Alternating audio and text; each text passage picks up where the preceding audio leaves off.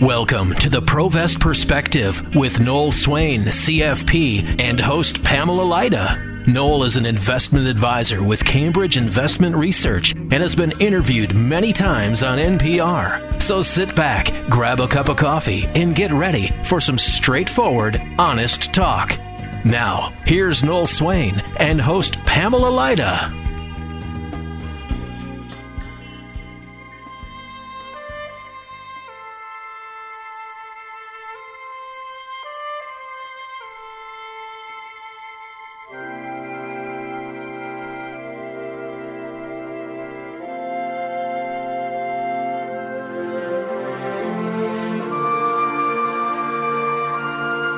Merry Christmas.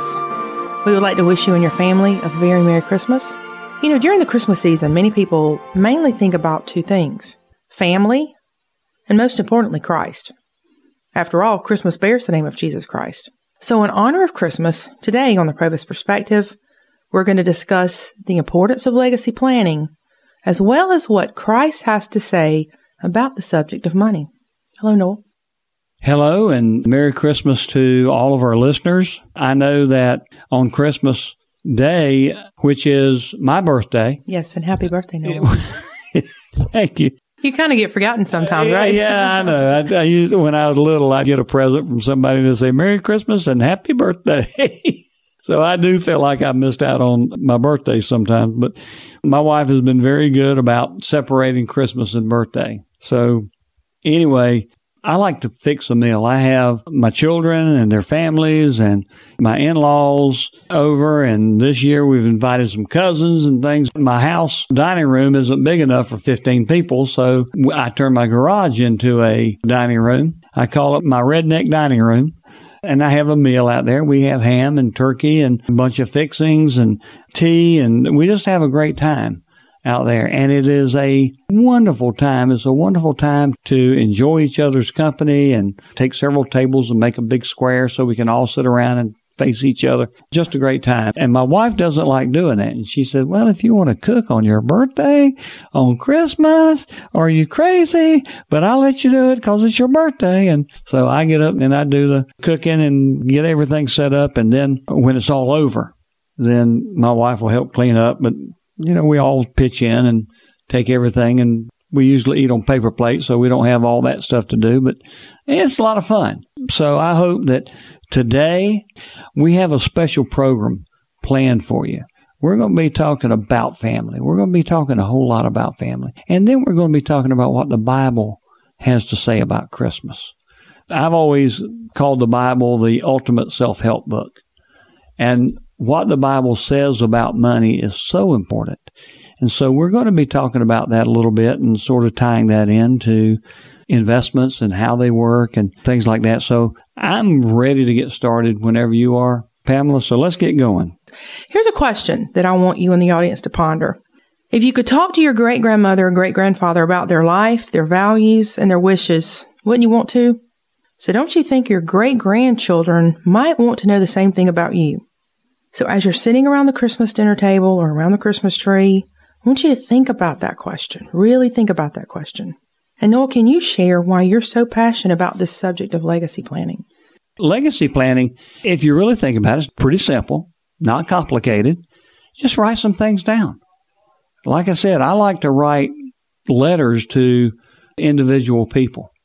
A few years ago, I wrote a letter that encompassed my wife, my children, my grandchildren, and all my brothers and sisters. And I talked to them and I just told them what they meant to me. I said, I don't want to leave this earth and them not knowing how I feel about them, them not knowing how much I love them and how much they have meant to my life throughout my life. And if you tell them, that's one thing. But if you write it down, if you tell them in a letter, and it doesn't have to be poetic and it doesn't have to be beautiful prose or anything like that, just say, I'm thinking about you. You know, I love you and you mean the world to me and I love it when you did this. And going back to my mom, and I didn't know this until just a few years ago, but my mom wrote a daily journal. She had diaries from years and years and years past. And I was reading her 1989 diary. And that was the year my son was born. And I got to read from her perspective because that's when we stayed in the hospital. You know, you didn't have the baby and go right home. You had to spend a day or two in the hospital. And my mom showed up the next day. She and my stepfather were in Florida and they drove up from Florida to Greenville where we were in the hospital and surprised us. And it was so neat reading about what she did from her perspective and reading about what was going on in her life over that time. And what I found out more than anything else was that she lived, she honestly lived to talk to her children. Now, I'm one of seven children, and she'd write it down every day when one of us would give her a call, and she'd talk about what was mentioned. And of course, she got more calls from the girls than she did from the boys. But I got really, really embarrassed as I was reading through it because I didn't see my name in there nearly as much as I should have seen it because I didn't call my mother. I thought I was busy. I wasn't too busy. I thought I didn't have time. I should have taken the time. And that really bothered me. And I don't want to get to the end of my life, you know, in any other way and have my children not think that I was communicative enough, not knowing how much I loved them. So, yes, legacy planning is a really, really big thing. And I think it's great too when you handwrite this. It means more, I think, when they're reading it in your handwriting, not typed off of a computer and spit out. So I do want to sit that in. When you're writing the stories, really write them down. But you know, I recently began working on my family tree and learning more about where I've come from, where my great great grandparents came from, and where they lived and how they moved here. It's just been really fascinating for me. And I don't really have a lot for my ancestors or, you know, anything like that, but I do treasure the things that I do have, whether it's a very old picture of my grandpa, a table that he made with his own hands, my grandma's favorite necklace, anything like that just means the world to me. So whether it's a family heirloom, a story, or even a photo sharing your legacy, it could prove invaluable to your great grandchildren as well as all of your great great grands. Yep. Legacies are about more than just how much money you have, than your wealth. For a true and successful legacy strategy, Allianz Life Insurance Company tells us there are four pillars, and each of these four pillars are critical. These pillars are first, values and lessons. Second, instructions and wishes to be fulfilled. Third, personal possessions of emotional value. And finally, financial assets and real estate. One of the greatest barriers to legacy planning is personal discomfort with the topics of inheritance and death. In fact, a written will was the only type of legacy or inheritance planning that had been done by most baby boomers, according to that insurance company. When most people think of leaving a legacy, they think of financial assets or a last will and testament. While those can be important, it's not the most important. And inheritance is not owed to children, but I believe family stories should be.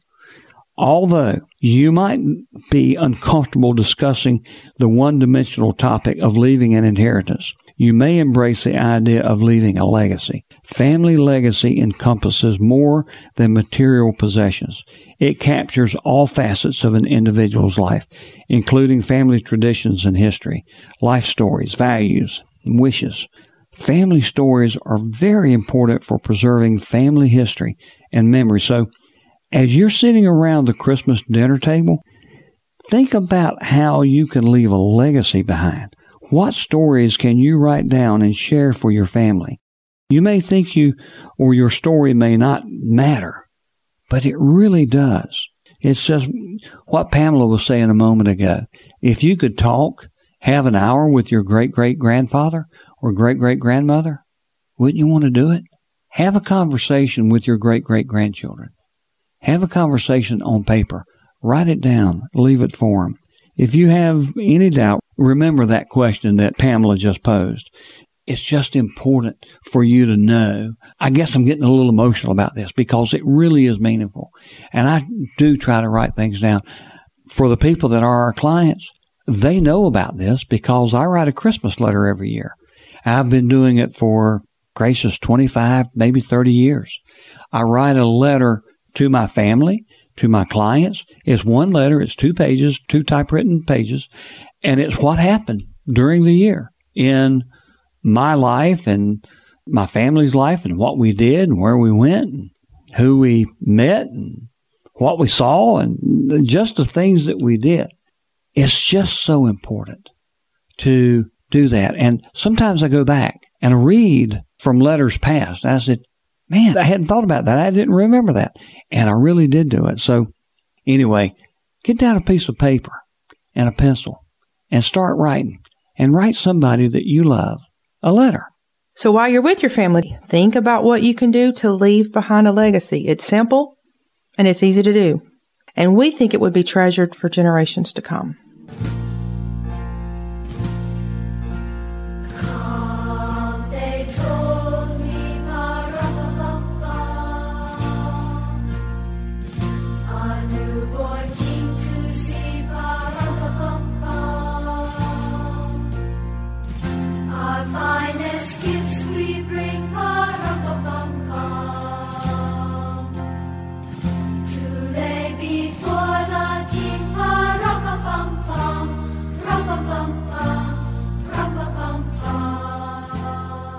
I hope you're having a wonderful Christmas. You know, this is the time of year that we think about Christ coming to earth as a baby in the meekest of ways in a lowly manger in Bethlehem. Well, during his short life here on earth, he had a lot to say about money. So we're going to spend the rest of the show today discussing what Christ's thoughts are on money. Noel? So, how does the Bible teach us how to have a healthy relationship with money? You know, we live in a culture that tells us having more is better. Our tendency is you want a bigger house, a newer phone, and more expensive possessions. If we're trying to find our happiness in money, you know, we'll never be satisfied. Before we can steward what God gives us, we need to have a healthy relationship with the money that we have. Christians are called to contentment with what God has given them in each stage of life. Matthew 24, you know, he talks about you cannot serve God and money. And what it says is no man can serve two masters, for either he will hate the one and love the other, or he else will hold to the one and despise the other. He cannot serve God and man. That means he can't serve the greedy pursuit of wealth. That is so important because I've heard a lot of people say they'll do anything for money. And there's a lot of people in this world that will do just about anything for money. There's nothing wrong with having wealth. Our job is to help people build wealth. Our job is to show people how to, very legally, very ethically, build their wealth because wealth does provide some freedom. It does provide options. And that's something that we look to. But money is not everything. First Peter 5 verse 2 says, Feed the flock of God which is among you, taking the oversight thereof not by constraint, but willingly, not for filthy lucre, but of a ready mind. This is to say, don't be greedy for money, but be eager to serve. That is so important. And that's something that we talk about so much when I'm talking to individual clients is, you know, our job is to talk about money. When someone comes in, that's what we're going to be discussing. But we know, we know it's not the most important thing. The important thing is not to lay up your treasures on earth, but to lay them up in heaven. So anyway, I think that having a biblical perspective on money is so important. Yes, and in Proverbs 15:27, we learn that he that is greedy of gain troubleth his own house, but he that hateth gifts shall live. And that gifts is to say bribes. So it again preaches on the importance of not being greedy, not taking bribes, you know, doing it in an ethical way because it's not a sin to have money, it's just a sin to love money. And then of course in Ecclesiastes 5:10 God warns his people that he that loveth silver shall not be satisfied with silver, nor he that loveth abundance with increase. This is also his vanity. And this is to say that whoever loves money never really has enough. Can you imagine that? I mean, we all know people that they've got plenty, maybe even rich people, but they're still stingy. they don't have any charity to them. They don't give to their church. They don't give to charities. They try to accumulate it all because they're never satisfied.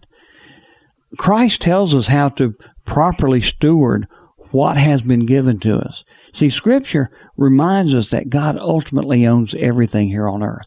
Our job is to responsibly steward the resources that God has given us. We also have the opportunity to bring God glory through the ways that we manage our finances. In James chapter 5 verses 4 through 6, we learn to pay what we owe to others. Behold, the hire of the laborers who have reaped down your fields, which is of you kept back by fraud, crieth. That means people that work as laborers, but they hold some for themselves. That's fraud. And the cries of them which have reaped are entered into the ears of the Lord of the Sabaoth. Ye have lived in pleasure on earth and been wanton. Ye have nourished your hearts as in a day of slaughter. Ye have condemned and killed the just, and he doth resist you. What that means is that you are to give a man, if you're working for him, you're to give him a day of labor for the day of pay that he gives you. And you are not to take anything else. One time had a client that owned a convenience store and he had to put cameras in his store because he saw how the people that he had working for him would steal from the cash register. They would steal from his store. And he didn't know it was happening, but he had to put cameras up and then he had to fire some people because that's what they were doing. You know, First Timothy chapter 5 verse 8 tells us to provide for our household. But if any provide not for his own, and especially for those of his own house, he hath denied the faith and is worse than an infidel. So you don't get to sit around and do nothing all day. You need to get up and you need to work. And you know what? God put in us a satisfaction when we do a good job, when we labor, when we do work for the earnings that we make. Proverbs 2 and 5 teaches us a similar lesson in that the plans of the diligent lead to profit. The thoughts of the diligent tend only to plenteousness, but of every one that is hasty, only to want. So as you think about being diligent, you know, and you stay with it, sort of, you know, you get a bounty of plenteousness. But if you're lazy, I think that means plenty. Yeah, that's a fancy way of saying plenty, right? But if you're not going to do anything, you know, you're going to kind of have empty baskets. That's sort of the way that works. And dishonest money dwindles away is the lesson that we learn in Proverbs 13:11. Wealth gotten by vanity shall be diminished, but he that gathereth by labor shall increase. You think about the people that are drug dealers. Do they ever have enough money to retire? Or are they always going to be drug dealers? And does it ever end well for those people?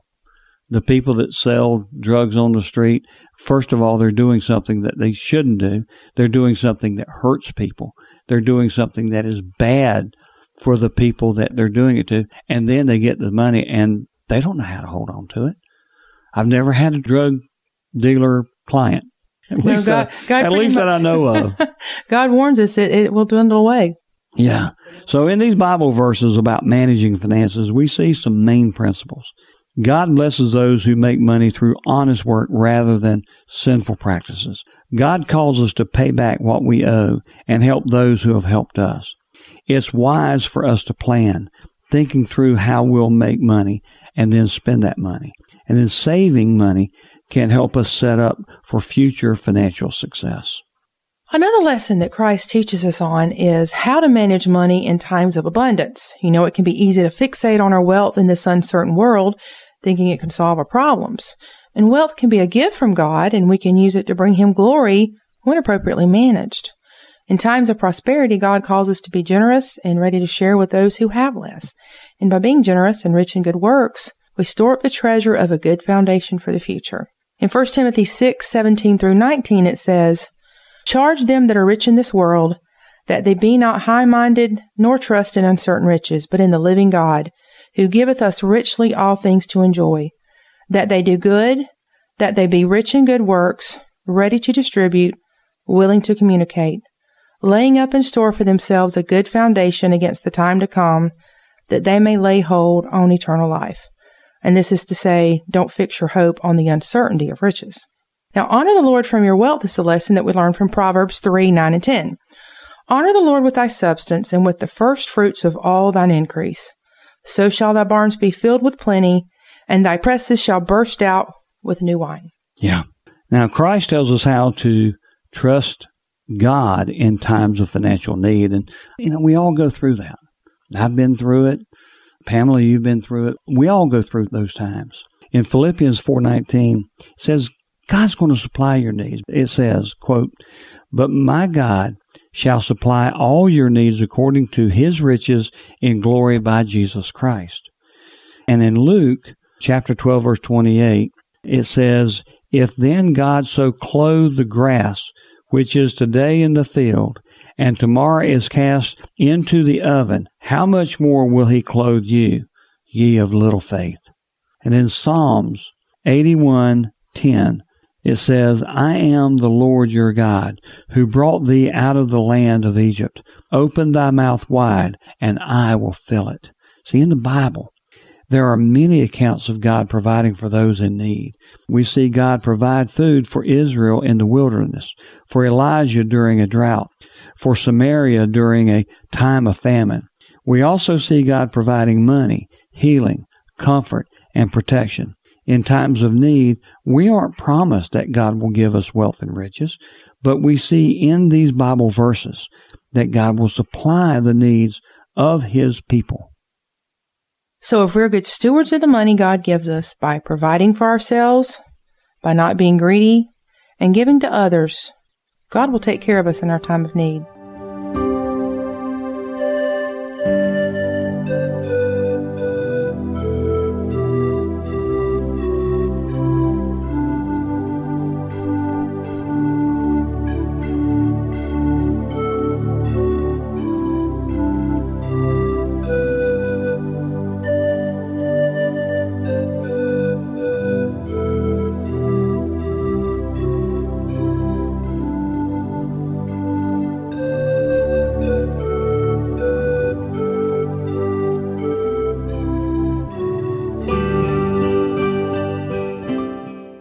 Now, Christ also gave us some lessons on saving, investing, and even on debt.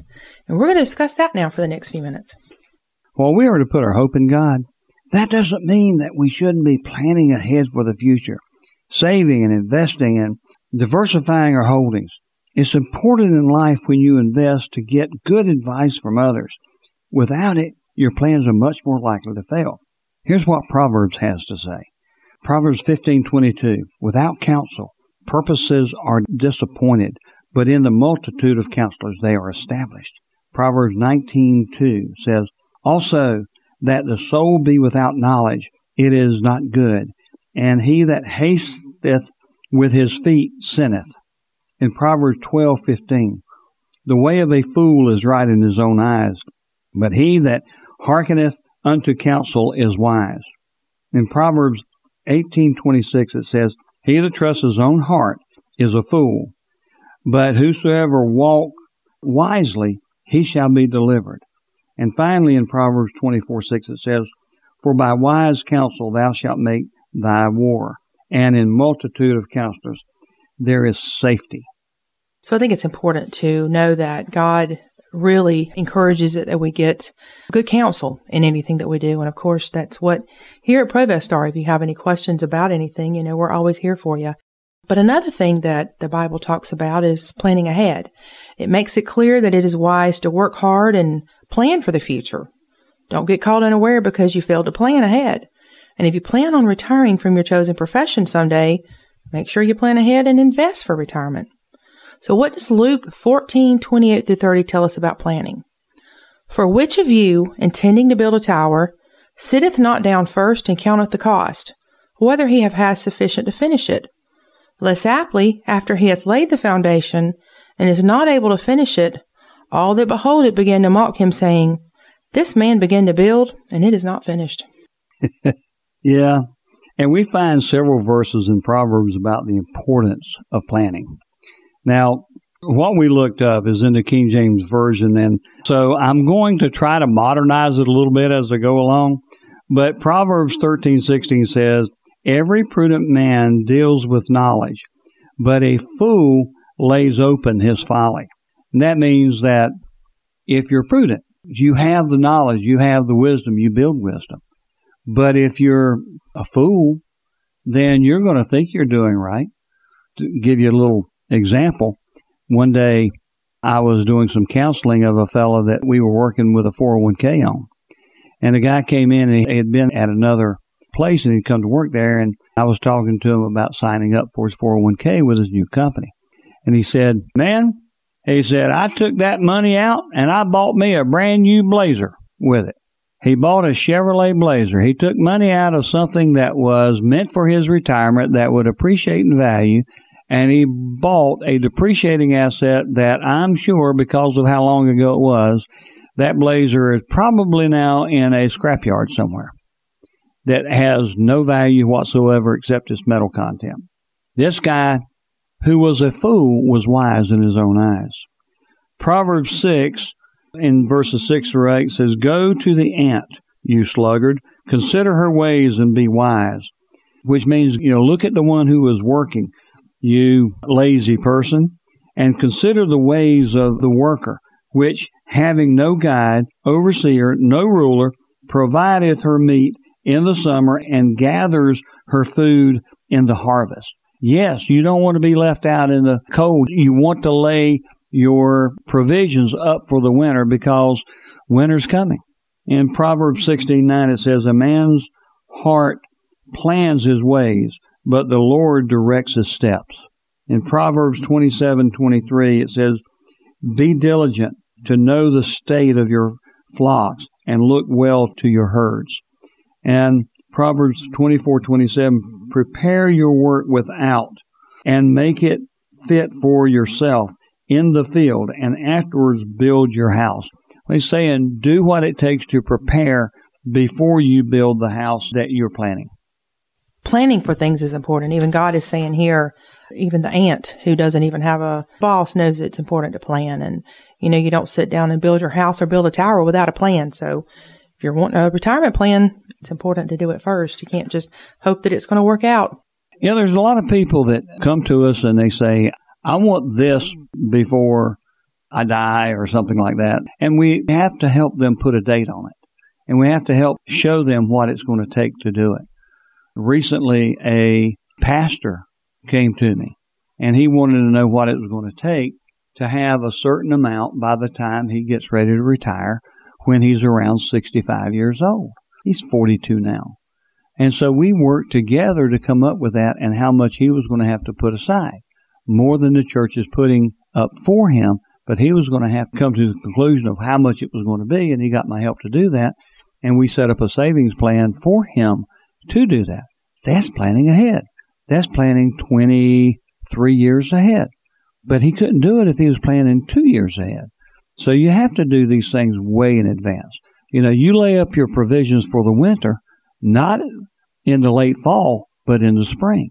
That's how you do it. You know, the Bible also talks about saving up for a rainy day, as Noel was just saying, and that putting your money to work and multiplying it is a wise thing to do. Now, in Proverbs 21:20, we hear that there is treasure to be desired and oil in the dwelling of the wise, but a foolish man spendeth it up. And this is to say that the wise man stores up choice food and olive oil, but the fool gulps theirs down. Proverbs 21:5 says, "The thoughts or the plans of the diligent tend only to plenteousness, but of everyone that is hasty, only to want, or that's to have need of. So those that plan have plenty, but those who don't plan tend to be in poverty."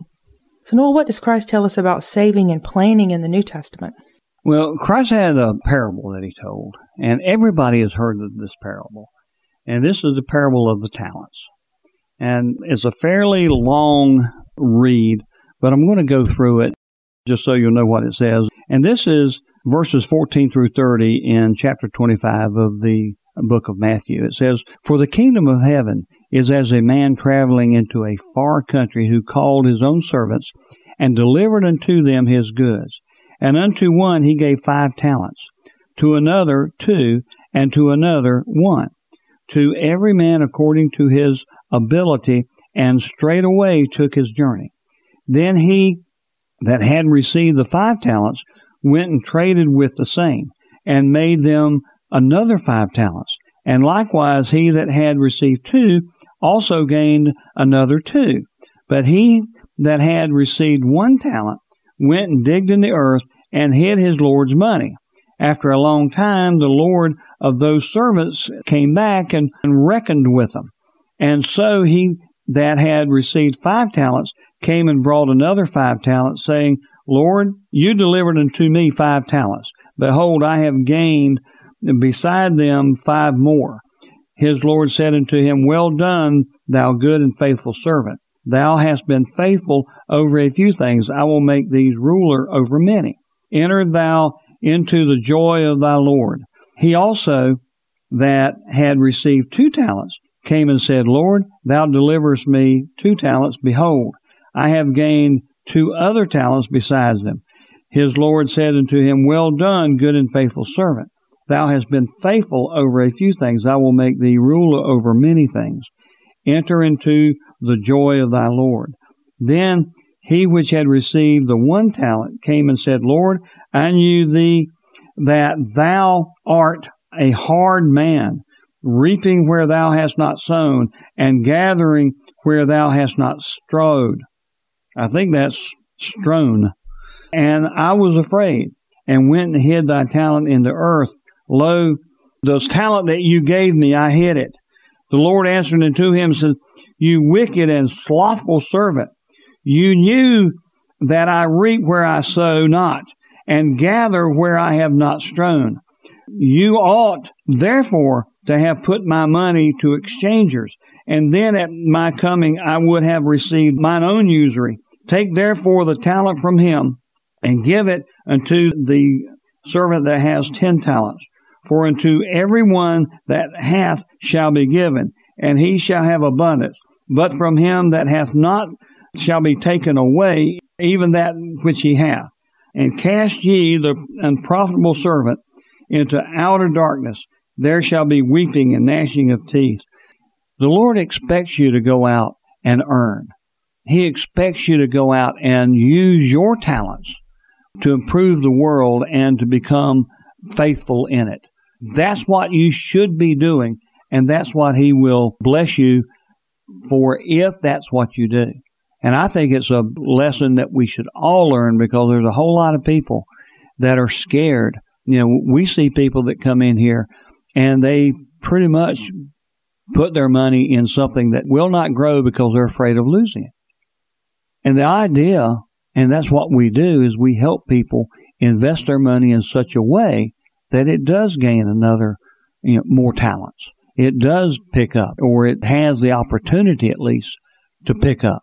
And so that's what we're trying to do with the work that we do for our clients is giving their assets a chance to grow and become more so that they can provide more when this person is ready to end his work and start his retirement and do the things that he really wants to do.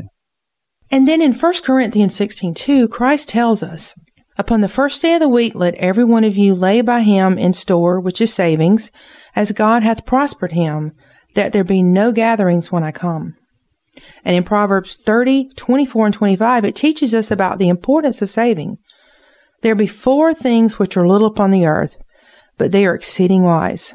The ants are a people not strong, yet they prepare for their meat in the summer. And we, the second time we've heard about the ants, but you know, they are a little, little tiny creature, but they're smart enough to know they need to store it for the winter. And mm-hmm. I think. God is really trying to bring that lesson home to us that we do need to prepare for the future. You know, Pamela, none of us knows what's going to happen from one day to the next.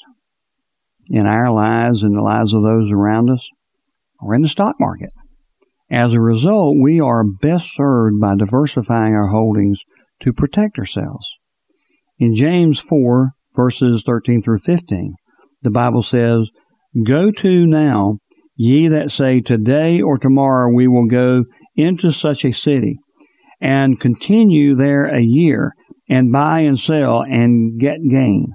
Whereas ye know not what shall be on the morrow, for what is your life?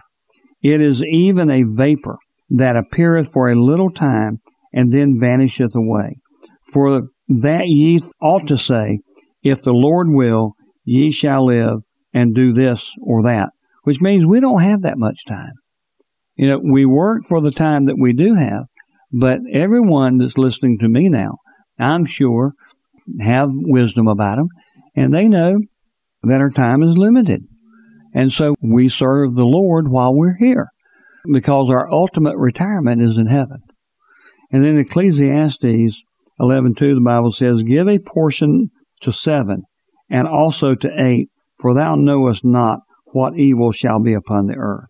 And that's to say invest in in seven ventures, yes, in eight.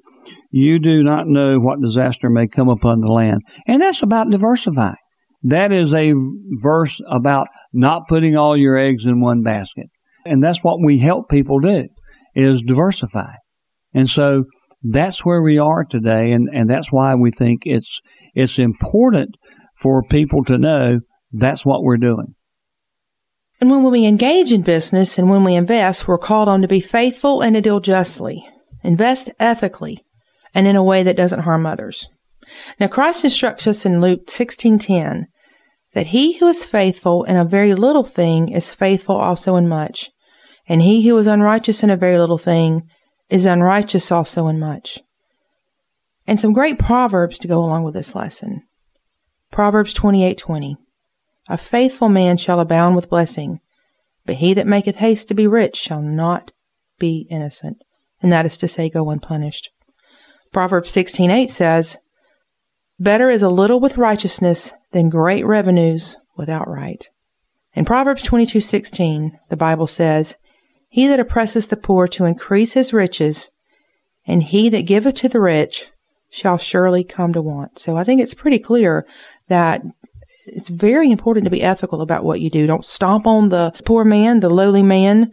God will bless you in the end if you go about things the right way. I think that seems to be the lesson that we're getting. Yeah, I think so. And you know, Christ had several things to say about being in debt too. In Romans, he said, Owe no man anything, but to love one another. For he that loveth another hath fulfilled the law.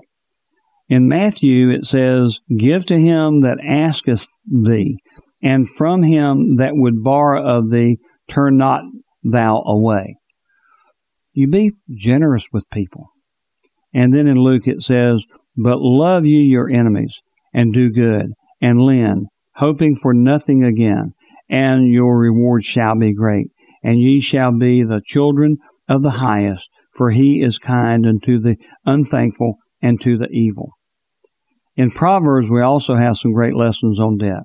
One of the verses says, Be not thou one of them that strike hands, or of them that are sureties of debt.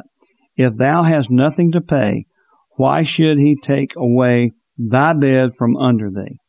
And then in Proverbs 22, it says, The rich ruleth over the poor, and the borrower is the servant of the lender. And that is so important about the borrower. And we've said that many times. If you have a great big mortgage on your home, and most of us do, uh, if you have that mortgage, then you are at the mercy of the lender.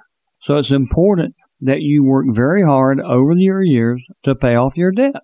I think having no debt is the ultimate freedom. Right. I think Christ was pretty clear that he's not big into debt. You know, the society has sort of pushed us into a situation where debt has become prevalent. But, you know, Christ has had a lot to tell us about money during his lifetime. And he stressed the importance of saving up for the future and how investing and diversifying was also strongly encouraged by Christ. He also warned us against having debt but he advised us that if a brother needs money and you can, to happily give it expecting nothing in return. As we reflect the birth of Christ our Lord who came to us in a lowly manger in Bethlehem 2,000 years ago, let's reflect upon the lessons he's taught us. While there are many great uses to money, we must remember not to hold dear to it. Because as 1 Timothy 6.10 says, the love of money is the root of all evil. Now, As you're with family sharing gifts with one another, spending time together around the tree or the dinner table, remember the importance of passing down stories and values to the next generations. Perhaps you can work on that today. And never forget the many lessons that Christ, who came to the world on Christmas Day, taught us during his life on earth. And let's do our best to apply them to our life. We hope you have a wonderful Christmas, but until then, don't just invest, provest. Go tell it on the mountain, over the hill, and everywhere. Go tell it on the mountain that Jesus Christ is born. Go tell it on the mountain,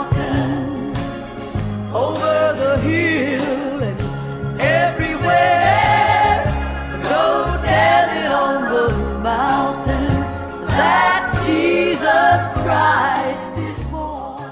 For more on the Provest perspective, we'd love to hear from you. Call us at 800 277 0025 or visit theprovestperspective.com. Advisory services offered through Cambridge Investment Research Advisors Inc., a registered investment advisor. Cambridge and Provest Wealth Advisors are not affiliated. Discussions in this show should not be construed as specific recommendations or investment advice. Always consult with your investment professional before making important investment decisions. Investing involves risk. Depending on the types of investments, there may be varying degrees of risk. Investors should be prepared to bear loss, including total loss of principal. Indices mentioned during this broadcast are unmanaged and cannot be invested indirectly. When we state that we're investing in the S&P 500, Russell 2000, and other indexes, we mean that we invest in funds that mimic the index, not the index itself. Diversification and asset allocation strategies do not always assure profit or protect against loss. Past performance is no guarantee of future results. Investing regular amounts steadily over time, dollar cost averaging, may lower your average per share cost. Periodic investment programs cannot guarantee profit or protect against loss in a declining market. Dollar cost averaging is a long term strategy involving continuous investing regardless of fluctuating price levels, and as a result, you should consider your financial ability to continue to invest during periods of fluctuating price levels. Tax free withdrawals or tax free income referenced are dependent on terms and conditions that vary based on the product or investment selected. Securities offered through Cambridge Investment Research Inc., registered broker dealer, member FINRA SIPC.